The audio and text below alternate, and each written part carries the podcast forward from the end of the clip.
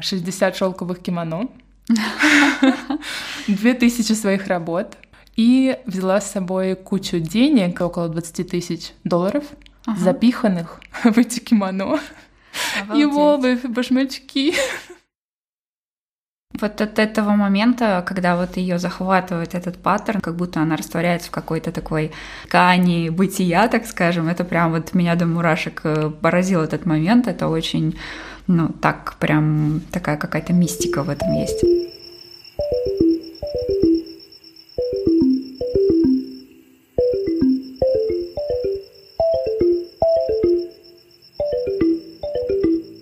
Всем привет! Привет, привет!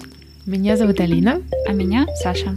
С вами пилотный выпуск подкаста «Кто это такая?» про женщин в искусстве. Вместе с вами мы будем изучать жизнь художниц и пытаться понять, какое место они занимают в истории мирового искусства.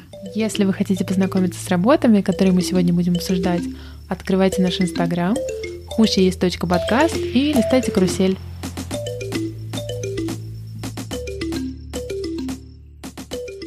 Сегодняшнем эпизоде мы будем говорить про одну из самых ярких художниц 20 века, Яйо Якусаму. Это японская художница. Она одна из самых инстаграмных, наверное, фигур в мировом искусстве. Она также одна из самых высокооплачиваемых художниц а, женщин-художниц на данный момент. И, возможно, вы ее знаете по ее работам с паттерном горошек. У нее просто все засыпано этим горошком. У нее была такая обсессия горошек. Это очень а, интересно, потому что а, до того, как мы с тобой встретились, я про нее ничего не знала и была на самом деле удивлена, что это а, такая знаменитая уже художница. Сегодня она до сих пор живет и здравствует и продолжает работать. Путь э, Яйои Кусамы к популярности, к известности был долгим и тернистым. И я хочу сейчас об этом поговорить и начать э, прям вот с ее детства, которое прошло в Японии. Она родилась в Японии в 1929 году, довольно консервативной семье, многодетной семье, но э, при этом в семье, насколько я помню, обеспеченной. Алина, расскажи, пожалуйста, что-нибудь про этот период, про ее детство.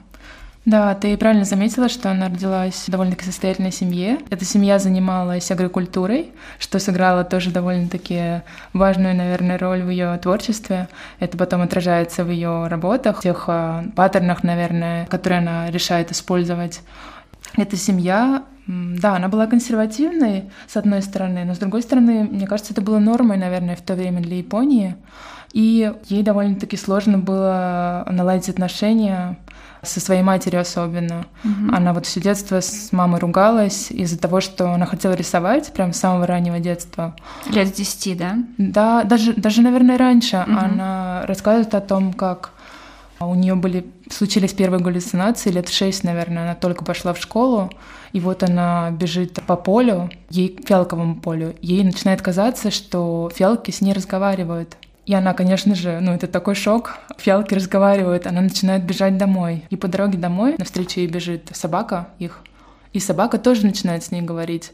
В общем, это такой ужас, это маленький ребенок, она, ну, она уже понимает, что не фиалка не должна разговаривать, не собаки. Mm-hmm. И она бежит и начинает это зарисовывать быстро-быстро. И, кстати, про, про быстро тоже важный момент, потому что она всю жизнь очень быстро работала. И вот есть один аспект, что она хотела быстро все нарисовать, пока это все не исчезло из ее головы. С другой стороны, есть еще момент с отношениями с мамой. Мама отбирала у нее краски, Угу. Поэтому ей приходилось очень быстро рисовать. Есть такие две версии про то, почему она так быстро работает. Понятно. А, я еще тоже слышала версию про галлюцинации, когда ее захватывал какой-то паттерн, как будто бы она погружалась в него. Ты что-то об этом знаешь? Да, да, эти галлюцинации, на самом деле, они преследовали ее практически всю жизнь, наверное, вот детство, с вот этого фиалкового эпизода. Тот эпизод, про, про, про который ты говоришь, кажется, случился в Нью-Йорке, когда она уже работала в своей студии в самом начале своей карьеры. Ей начало казаться, что все покрывается этим паттерном, абсолютно все там с полотна. Она рисовала эти бесконечные точки, и с полотна до, до стены все, все покрывается этими паттернами. Она бежит, ее это пугает, она начинает бежать по ступенькам, подворачивает ногу, И, в общем, все это заканчивается довольно-таки грустно, но с ней это часто случается, к сожалению. К сожалению, и, может быть, даже к счастью, потому что это позволяло ей продолжать работать над своими произведениями. Вот от этого момента, когда вот ее захватывает этот паттерн, а как будто она растворяется в ткани бытия, так скажем, это прям вот меня до мурашек э, поразил этот момент. Это очень прям такая какая-то мистика в этом есть. Расскажи, пожалуйста, про ее первые, так скажем, шаги в направлении того, чтобы начать развиваться как художник, о ее планах переезда, о переписке с Джорджией О'Киев, интересный момент, я знаю. Несмотря на то, что семья Кусама была против того, чтобы она стала художницей, она на этом настояла и поехала учиться в Киотскую школу искусств. Ей там это обучение совершенно не понравилось. Но в это время она начала рисовать одни из своих таких довольно-таки известных паттернов тыкв эти тыквы, они потом... То есть они ранние Они довольно-таки ранние тыквы, да. А, я думала, это уже из позднего, если честно. Я тоже так думала. Я тоже так думала, потому что сейчас очень много таких работ появилось, ее тыквы уже такие трехмерные. А в то время она прямо их рисовала в двухмерном пространстве. И она рисует эти тыквы. И она рассказывает о том, что она рисовала тыквы вместо того, чтобы следовать там программе. Ей совершенно не нравилось все, что они там изучали. И она решает уехать из, из Японии, потому что понимает, что для того, чтобы стать известным художником, ей нужно перебраться в Нью-Йорк. Нью-Йорк, потому что это Такая Мекка, да? Мекка Современного иск... искусства. Да. Это уже какие годы были? Это примерно 50-е годы. Угу. Она понимает, что она хочет приехать и пытается обсудить это со своей семьей, ее не пускают. В итоге она начинает переписываться с Джорджио Киф. Как это происходит? Она просто случайно находит книжку Джорджио Киф в букинистическом магазине своего города — и Джорджио Киф становится первой американской художницей, которую она узнает. И вот это ее единственный, наверное, контакт. Даже не контакт, а просто тот художник, которого она там знает, да? Такая ниточка, да, которая да, ее связывает. Нит... А расскажи, как она нашла способ с ней связаться? Это очень такая забавная история. Она просто решает уехать в консульство, в консульство американское в Токио, садится на поезд, 6 mm-hmm. часов на поезде, добирается в консульство, берет книжку «Who is Who», оказывается, есть такие штуки с адресами всех известных людей страны, да, и находит там адрес Джорджио Киф и mm-hmm. пишет ей письмо. К ее удивлению вообще, Джорджио Киф отвечает — это, да, вот это вообще поразительно, конечно. Это, это просто очень круто. Джорджио Киф на тот момент она была довольно-таки известной уже. И вот она и отвечает, хвалит ее за ее работы. Она отослала акварели, по-моему, да? Свои? Да, да, да. Mm-hmm. Да, она отослала акварели, а, и она не только посмотрела на них и оценила их, она еще их отправила арт-дилерам. Ну, такая молодец, да? Да, вообще. И, конечно же, Кусаму это очень мотивирует, и она твердо решает приехать в Штаты. И ей это удается в 57 году. Она уезжает под предлогом персональной выставки в Сиэтле. Она, конечно, хочет в Нью-Йорк, но контакт удалось найти только в Сиэтле. Не так просто было приехать. Смешной момент еще про то, как она вообще, что она с собой взяла, да? Она uh-huh. взяла с собой 60 шелковых кимоно, 2000 своих работ, которые она собиралась продавать и жить на эти средства. И взяла с собой кучу денег, на сегодняшний эквивалент это, кажется, что-то около 20 тысяч долларов, ага. запиханных в эти кимоно. Обалдеть. И в обувь, башмачки. Как интересно, а почему она так сделала? То есть нельзя было проводить нельзя деньги? Было, нельзя было проводить столько денег. Это было, по-моему, миллион йен, и на эти миллион йен можно было чуть ли там не дом купить ага. в Японии довольно-таки большой. Как-то надо было декларировать отдельно да. или что-то в этом духе, да? То есть она просто растолкала это, так скажем, по чемоданам. Да. А, ну вот интересно, что это а, как-то сейчас бы, э, бы эти деньги нашли, наверное, вот через все эти там сканеры и все прочее. А вот тогда, видимо, такого да. еще такой системы не было. К счастью для нее. Да. И вот в 57 году она попадает в Штаты. Начинается следующий ее этап ее карьеры, самый важный, наверное. Она приезжает, получается, в Сиэтл сначала, а, да. там, там, а там правда состоится ее выставка, или это был предлог, чтобы уехать? Это был предлог, но выставка все-таки выставка была. Она состоялась, ага. она была довольно-таки успешной, на нее написали хорошие рецензии. Ее это, конечно, порадовало, но это не, не было ее целью, поэтому угу. она все еще думает про Нью-Йорк и уезжает туда в том же году. Буквально через пару месяцев она оказывается в Нью-Йорке. И вот сбывается ее мечта, да? Она в Нью-Йорке да. начинает творить в Нью-Йорке.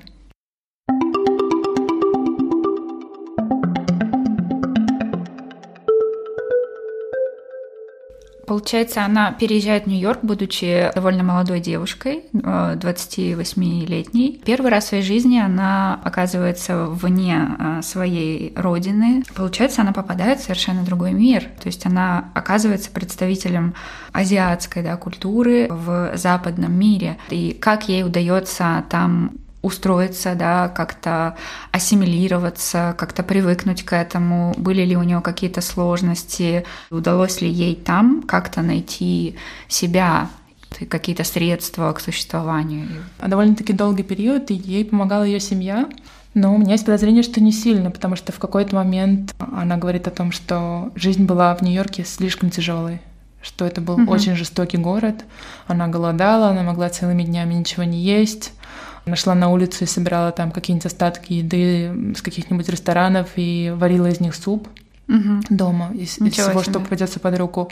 Но э, самое интересное это то, что ее особо это вообще не, не напрягало, она просто угу. продолжала рисовать целыми днями угу. и только об этом и думала. Вот у нее была вот эта вот, вот эта обсессия, вот эта навязчивая идея про то, что ей нужно продолжать рисовать. Она могла целыми днями подряд работать, просто угу. не приставая. А вот про вот тяжелый период и жестокий город, это, я так понимаю, написала в автобиографии, да? Да, да, написала mm-hmm. об этом в автобиографии.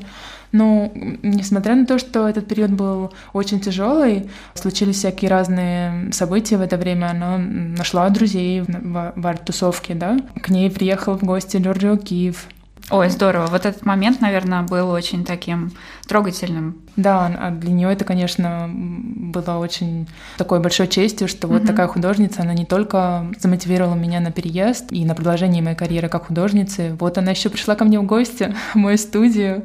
Она просто хотела посмотреть, как там, как она устроилась в Нью-Йорке, как у нее, как у нее дела. То есть, с одной стороны, ей было очень тяжело, с другой стороны, она все-таки довольно-таки хорошо справлялась а, со всеми этими ненастями, да. И даже меньше, чем через два года после переезда она проводит свою первую сольную выставку. А может быть, в самом начале ей казалось, что два года — это прям целая бесконечность, да, но смотря назад, кажется, что два года — это всего ничего да. на фоне вот такой вот длинной жизни, да. да. Вот сейчас ей, по-моему, 91 год. А картины, кстати, довольно-таки интересно обсудить, потому что это вот, наверное, первый ее такой период, где она начинает делать эти Infinity Nets. Да, это мои любимые. Класс. Это такие картины, у которых фон там из одного цвета. В этом случае это был черный фон с белыми точками. Это всего лишь фон с точками, казалось бы, да?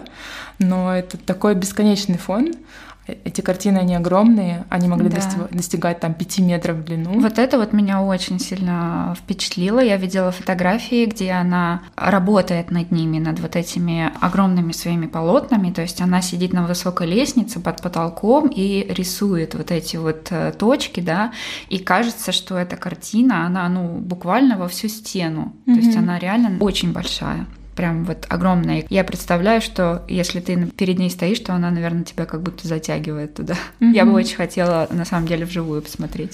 На этой выставке, кстати, она знакомится с Дональдом Джадом. Дональд Джад — это художник-минималист, который на тот момент был критиком, арт-критиком. И он пишет довольно-таки такую хорошую рецензию и покупает одну ее картину. Mm-hmm. И с этого момента они начинают дружить. И Дональд Джад был ее хорошим другом в этой тусовке нью-йоркской из художников.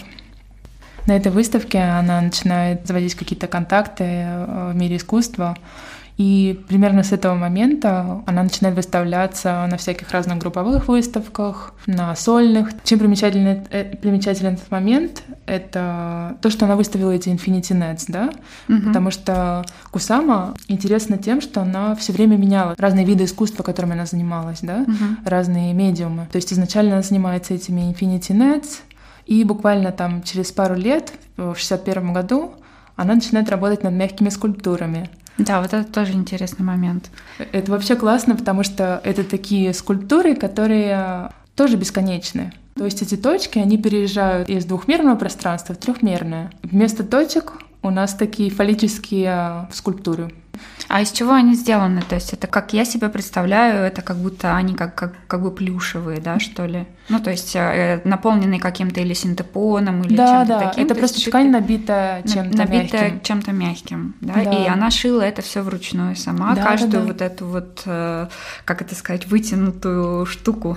Да. да, она все это шила сама, проводила просто бесконечное количество часов на, угу. над шитьем вот этой картины, да, над производством. Насколько я помню, они были красно бело-красные или красно-белые, то есть э, фигура была белая, белая ткань, и на ней красные вот эти точки, да? Или они были разные? Они были разные. Самые первые были просто белые. И эти белые э, штуки потом превращались в следующих ее работах в белые с красными точками, угу. потому что этот мотив точек, он все-таки да. или горошин, он возвращается все время. Мотив в точек да? всегда повторяется. Кочует. Из, из работы в работу. Да. И она делает эти мягкие скульптуры и выставляет их на групповой выставке в 62 году.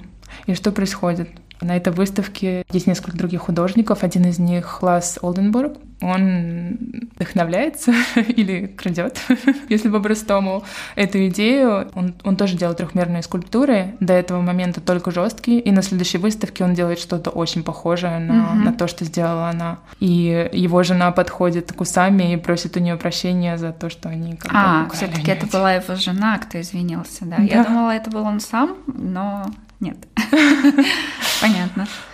Кусама, как только понимает, что у нее украли идею, впадает в депрессию, продолжительную депрессию, но все же находит в себе силы на то, чтобы продолжить заниматься искусством. Это же ее такой фирменный метод, да? Мне плохо, я пойду займусь искусством.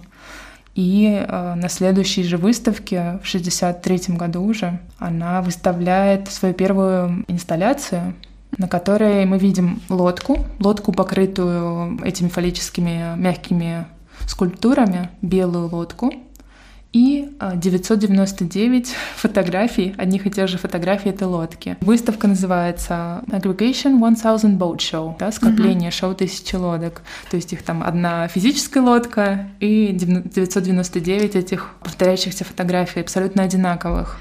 Да, я помню ее фотографию на фоне вот этой стены, которая обклеена полностью вот этими фотографиями, и лодка вот эта вот как объект одна угу. вот э, в зале, да, и все остальное это просто стены, обклеенные бесконечно, опять же, вот этими фотографиями, да, это, конечно, было так необычно. Что происходит? На эту выставку приходит Энди Уорхол. Ага. А, напоминает что-то вот эти вот постеры повторяющиеся? Да. Это, конечно, такой референс а, Энди Уорхола, да, я, я видела эти работы Энди Уорхола, я даже не подумать не могла, что кто-то мог ему дать эту идею, да, и Энди Уорхол как бы начинает заниматься этими повторяющимися мотивами в своей работе, да. Они вроде как были довольно-таки близко дружили с Энди Уорхолом, но с другой стороны были и немножко врагами, да? Угу. А... Ну, получается, такими как бы немножко конкурентами, да, наверное? Да, да, да. Френемис, да? Ну да, да, да.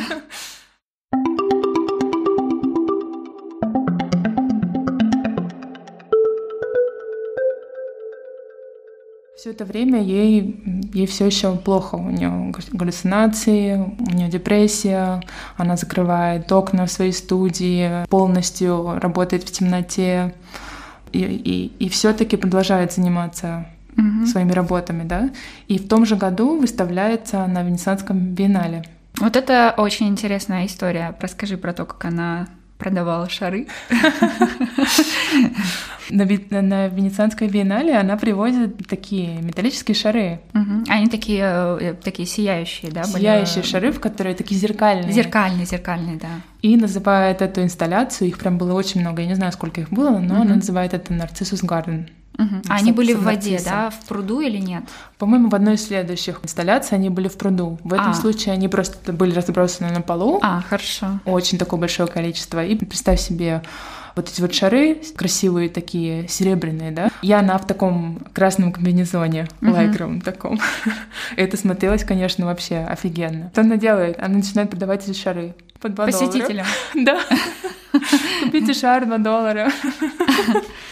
Как только администрация Биеннале об этом узнает, они сразу же ее, конечно, ругают. И, типа, что ты, ты, ты не можешь продавать искусство как хот-доги. Давай-ка закрывай свою лавочку. Понятно. Ну и на это биеннале она была приглашена неофициально, она просто договорилась с организаторами и получила свой, там, свой участок на то, чтобы а, устроить свою инсталляцию. Мне понравился момент про Э, продавать искусство как хот-доги по 2 доллара. Да. А, Алин, а как ты думаешь, э, инсталляция на Венецианской биеннале была, да. Вообще у меня вопрос, вопрос возник, к какому ее можно было отнести течению или кем она вдохновлялась? Ее вообще очень сложно отнести к какому-то конкретному течению, потому что она все время эволюционировала как художник, она все время искала какие-то новые способы выражения себя, да, новые способы выражения бесконечности. Наверное, мы не будем ее относить ни, ни к какому конкретному течению. Да, мне нравится. Она такая была очень разная. Кстати, следующий ее новый, новый этап в ее карьере, она начинает делать Infinity Rooms. Что такое Infinity Room? Это такая комната зеркальная, в которую ты заходишь или заглядываешь, там были разные варианты. Это такой э, шестиугольник, в котором отражаются разные фигуры. Это был вариант, э, самый первый вариант назывался фалис, фалис фалисфилд. И это были фаллические вот эти вот мягкие белые скульптуры. Мягкие угу. скульптуры, белые с вот этими красными точечками угу. как раз, да. Есть очень классные фотографии, где она вот заходит в эту комнату в своем вот этом красном комбинезоне, да. Да, я видела эти фотографии, они, да, потрясающие. Вообще меня вот эти вот э, Infinity Rooms, как продолжение идеи Infinity Nets, очень сильно тоже захватывают. Я знаю, что ты сама была на такой выставке. И я вот в этом плане тебе очень завидую, потому что я сама бы прямо очень хотела зайти туда и побывать как бы вот в ее мире. Это же просто что-то такое космическое прям для меня. Да, да, и для меня это вообще было неожиданностью, потому что я пошла на эту выставку, а, я была на ней в Голландии. Я даже не подозревала, кто такая Кусама. Меня просто подруга отвела в музей современного искусства. Она знала, что мне это нравится. И это было таким сюрпризом, что вот я сейчас зайду в эту комнату, в которой, кстати, была огромная очередь. В ней можно находиться только 20 секунд. Этот сотрудник, он открывает дверь, а, запускает тебя и выпускает там через эти 20 секунд, да, или 40 секунд. На. В общем, mm-hmm. ты заходишь, постоишь там чуть-чуть и выходишь. Если ты не знаешь, куда ты попадешь, это просто вообще космос. И, и это, наверное, именно то ощущение, которое я хотела передать Кусама, да, той версии в Infinity Room, в которой я была, это были такие неоновые лампы, маленькие лампочки разных цветов, которые мерцают. Ты заходишь в эту комнату, и это все мерцает. И там мерцает, темно. Мерцает. Там темно. Это да. вообще, это просто космос. Мы с вами поделимся видео моего визита. У меня есть такой кусочек одной из версий Infinity Rooms. Но вообще она сделала очень много этих разных Infinity Rooms. Она их делала даже с тыквами. У нее была версия с тыквами, с, с фаллическими мягкими фигурами. У нее была версия с какими-то шарами, с такими покрытыми горошинами. То есть их было очень много всяких разных. Ну и как это уже случалось с Кусамой, эту идею ее у нее украл один из известных художников на тот момент, Люкас Самарес. Это был греческий художник. Он буквально там через полгода выпустил свою версию зеркальной комнаты, которая была зеркальной снаружи и изнутри, в отличие от версии Кусамы, в которой это было только внутри. Так что с ней это продолжало случаться, и, конечно же, на нее это очень, очень серьезно давило. Угу. Тем более, как бы учитывая то, что эти работы очень часто становились более популярными, да, чем да. ее собственные идеи. На тот момент женщинам в искусстве приходилось довольно-таки тяжело. Она в целом не говорит на эту тему абсолютно, но это понятно, что вот это, все эти мужчины, как бы, они крадут у нее эти идеи и становятся популярными за счет идей женщины, которая, в принципе, является первопроходцем, да, вот во всех этих разных сферах. Да, и еще, я так понимаю, это было очень важно для нее изобрести что-то новое, да, привнести что-то, какие-то новые методы, новые средства, новые материалы, вообще открыть как, какие-то новые пути да, создания чего-то, то есть воплощения своей идеи. То есть для нее это было очень важно, и поэтому я так думаю, что это ее задевало все-таки. Да, ее это очень расстраивало. Ну, вот она все равно продолжает делать очень разные вещи. В 60-х годах, между 65-м и 70-м, она увлекается культурой хиппи. Это же такое время О, в Штатах, это вообще, да? Да, да. Это период, который мне очень нравится. Да, вот про ее перформативные практики. Расскажи, что тебе нравится в этом периоде. Ну, наверное, просто кратко, в чем заключались ее перформативные практики. Это были хэппинги, на которые приходили молодые люди, ну, хиппи, да, молодые люди, которые были против войны в основном. У нее были разные хэппинги, были такие более политические, менее политические. Ну и на, на этих хэппинингах молодые люди раздевались, я нарисовала горошины на них. Угу. И они, по-моему, друг на друге тоже рисовали горошины. Там, и они там, тоже там. могли друг на друге рисовать, да. да. И гости тоже могли рисовать, угу. как бы зрители могли нарисовать на них горошины. Были очень многие разные варианты этих хэппингов, она их много-много лет проводила. Причем она начала их в Штатах, потом они начали проводиться там по всей Европе. Она даже сделала попытку начать что-то такое в Японии, в начале mm-hmm. 70-х, но на тот момент Япония была гораздо более консервативной страной, и ей это совершенно не удалось. Она там попала в полицию несколько раз, пришлось ей оставить эту идею. А что это было для нее? Хэппининги, почему она ими занялась? То есть что за этим стояло? Мне кажется, что это очередной медиум, очередной инструмент распространения ее идей про то, что мы являемся частью Вселенной, мы такие точки, да, угу. и мы часть вот этой Вселенной, которая состоит из точек, из кучи маленьких точек. Но еще, наверное, это связано с сексуальностью. Да, это тоже интересный момент, кстати. Мы не обсудили э, про фаллические эти мягкие, да, да мягкие скульптуры, да, да, да. про то, что у нее на самом деле был серьезный страх сексуальности. Это из каких травм из детства идет. Она не говорит в деталях, а что, что произошло конкретно, но что-то там такое произошло, что исказило ее восприятие, да. Она просто всю жизнь пыталась с этим бороться вот таким вот методом. Интересно, что мы, когда чего-то боимся, мы стараемся этого избегать. Да, вот в этом плане я восхищаюсь, конечно, ее вот этим подходом, да, вот у нее такая фобия, так скажем, такой страх, и она, наоборот, делает такой большой и уверенный шаг навстречу своему страху, да, и делает огромное количество вот этих вот фаллических э, скульптур, да, потом она раздевается на публике, то есть абсолютно без одежды. А, я думаю, что это тоже стоит каких-то а, усилий, да, да. Ментальных. Я вот в этом плане восхищаюсь. Да, еще, еще есть такой фан-факт про нее. Оказалось, что она даже устраивала секс-вечеринки. У нее была компания, которая А-а-а. занималась организацией секс-вечеринок. Представь себе, насколько она незаурядна. Вот я боюсь, да, сексуальности, но я основываю компанию, которая будет организовывать секс-вечеринки.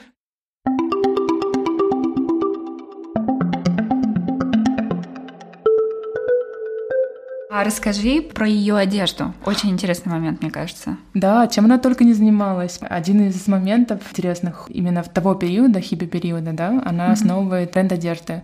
Кусама Fashion Company. Мы догадываемся, какой там был принт, какие там были мотивы, да. Это те же самые горошины, которые mm-hmm. перекочевали на одежду. Но вместо того, чтобы использовать принт горошин, она делает дырки. Вот это вообще, конечно, да. То есть это одежда с дырками. И самое удивительное, что эта одежда стала жутко популярной. Она продавалась там в сотни универмагов по всей стране, и даже продавалась в Bloomingdale. И сделали там специальный конор, в Это популярная сеть, да, а, магазинов?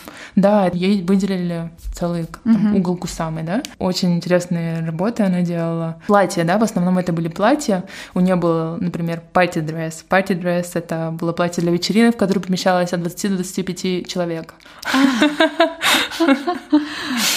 Очень забавно.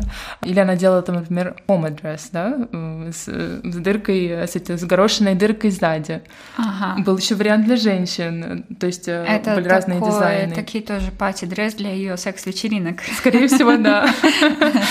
Это, мне кажется, один из самых интересных моментов э, ее творчества, да, но он вообще малоизвестен про то, что она делала одежду. То есть мы знаем, что она более поздний период уже делала коллаборации там с Louis Vuitton, с э, и с Мияки, и с какими-то другими еще дизайнерами известными. Но вот про этот момент, про то, что у него был свой бренд, мало mm-hmm. что вообще известно.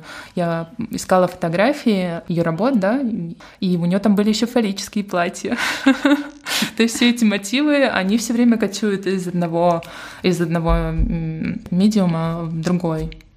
А еще я знаю, что вот этот период хэппинингов в 60-е годы, он для нее тоже оборачивается такими событиями, что э, новости, когда доходят до Японии, общество начинает ее как бы бойкотировать, так скажем, а начинает ее семьи, которая пишет ей письмо о том, что, насколько я знаю, они прекращают как-то ее поддерживать финансово. Э, и заканчивая тем, что школа искусств, которую она закончила в Киото, исключают ее из списка выпускников. То есть с тем посылом, что как будто она позорит свою страну, свою нацию. Да, так и было. Она на тот момент уже была довольно-таки популярная художница, а тут в ее родной стране ее просто ненавидят, да? Да, это очень тяжело, наверное. Как она вообще на это да. реагирует и как справляется? Ей было очень плохо по этому поводу. Она уезжает обратно в Японию в 70-х годах да, из-за, из своего здоровья, ментального здоровья. Ага. Ей, то есть ей становится хуже, да? Ей становится хуже. Плюс еще у нее умирает отец и она возвращается в Японию. С отцом у нее, кстати, были относительно неплохие отношения. Он, кстати, был первым, кто купил ей какие-то арт-материалы, а. краски, холсты. Там мама отбирала все это, да. А Понятно. А отец. Ну... Мама как бы пыталась ее защитить так скажем, от бедной жизни художника, а отец все-таки а, с такой любовью ее поощрял да. в итоге. И она рассказывает про то, что она в этот момент решила, кому она переедет, если они разведутся. Вот. И, в общем, она возвращается в Японию, и мы мало что о ней знаем до вот практически 90-х годов. Мы знаем, что она попадает в ментальное учреждение, в больницу, да, в клинику. Угу. Причем она туда уходит добровольно и продолжает оттуда работать.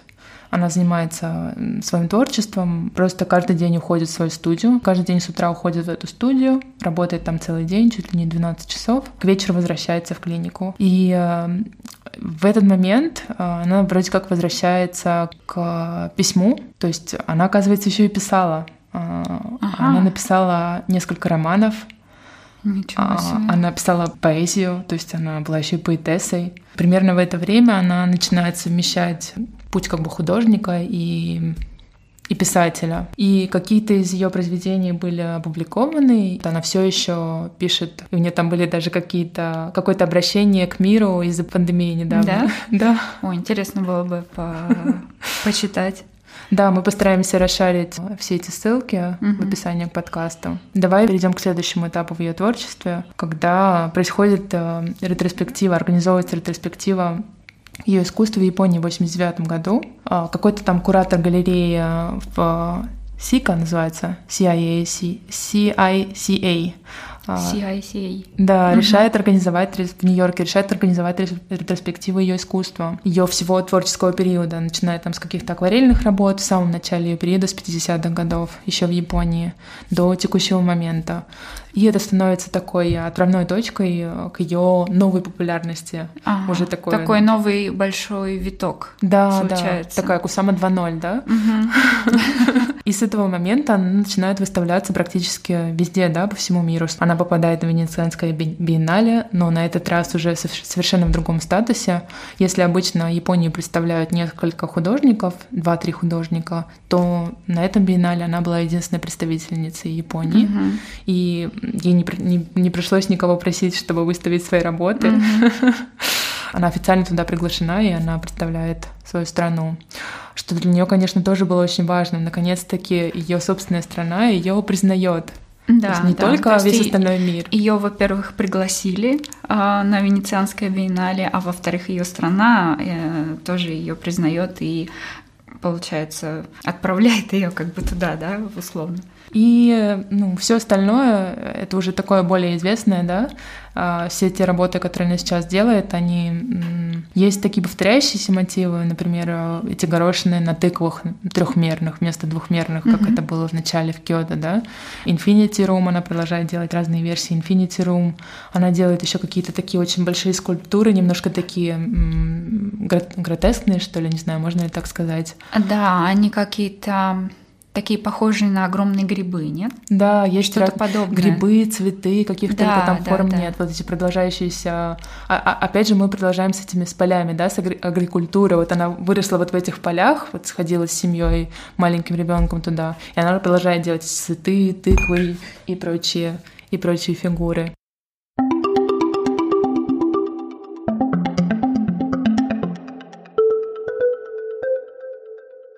Вторая часть моего знакомства с Кусамой произошла, кстати, в Японии, на острове Наусима, по-моему, на русском это произносится Наусима. Такой очень маленький остров, там чуть больше трех тысяч жителей. Весь остров — это музеи, а, музеи с современным искусством, и там очень много работ на на открытом воздухе, на свежем воздухе. Угу. Это прям все такое зеленое, островное, море сливается с этими скульптурами. Это очень красиво. И как только ты начинаешь как бы приближаться к этому острову на на пароме, ты видишь вот эту тыкву. То есть тебя ага. встречает тыква, красная тыква с черными точками. Она насколько тыква. большая? Она довольно-таки большая, в нее помещается несколько человек. То, То есть в нее даже можно, можно залезть. Да. А, в, в смысле зайти внутрь или? Внутрь, зайти а, внутрь, ага. да.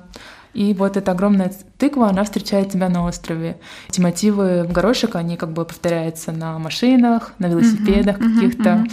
И есть еще, еще другая тыква, уже желтая, с черными точками на посреди как бы двух музеев, если не ошибаюсь, и на эту тыкву там такая очередь, чтобы сфотографироваться с тыквой. Mm-hmm. Нужно простоять эту очередь, и ты как бы наблюдаешь за тем, как все фотографируются с тыквой. Это что-то типа там какого-нибудь фонтана Дитреви, да? Да, но ты э, была терпелива и Я отстояла очень, да. Похвально, да. Я бы тоже так сделала.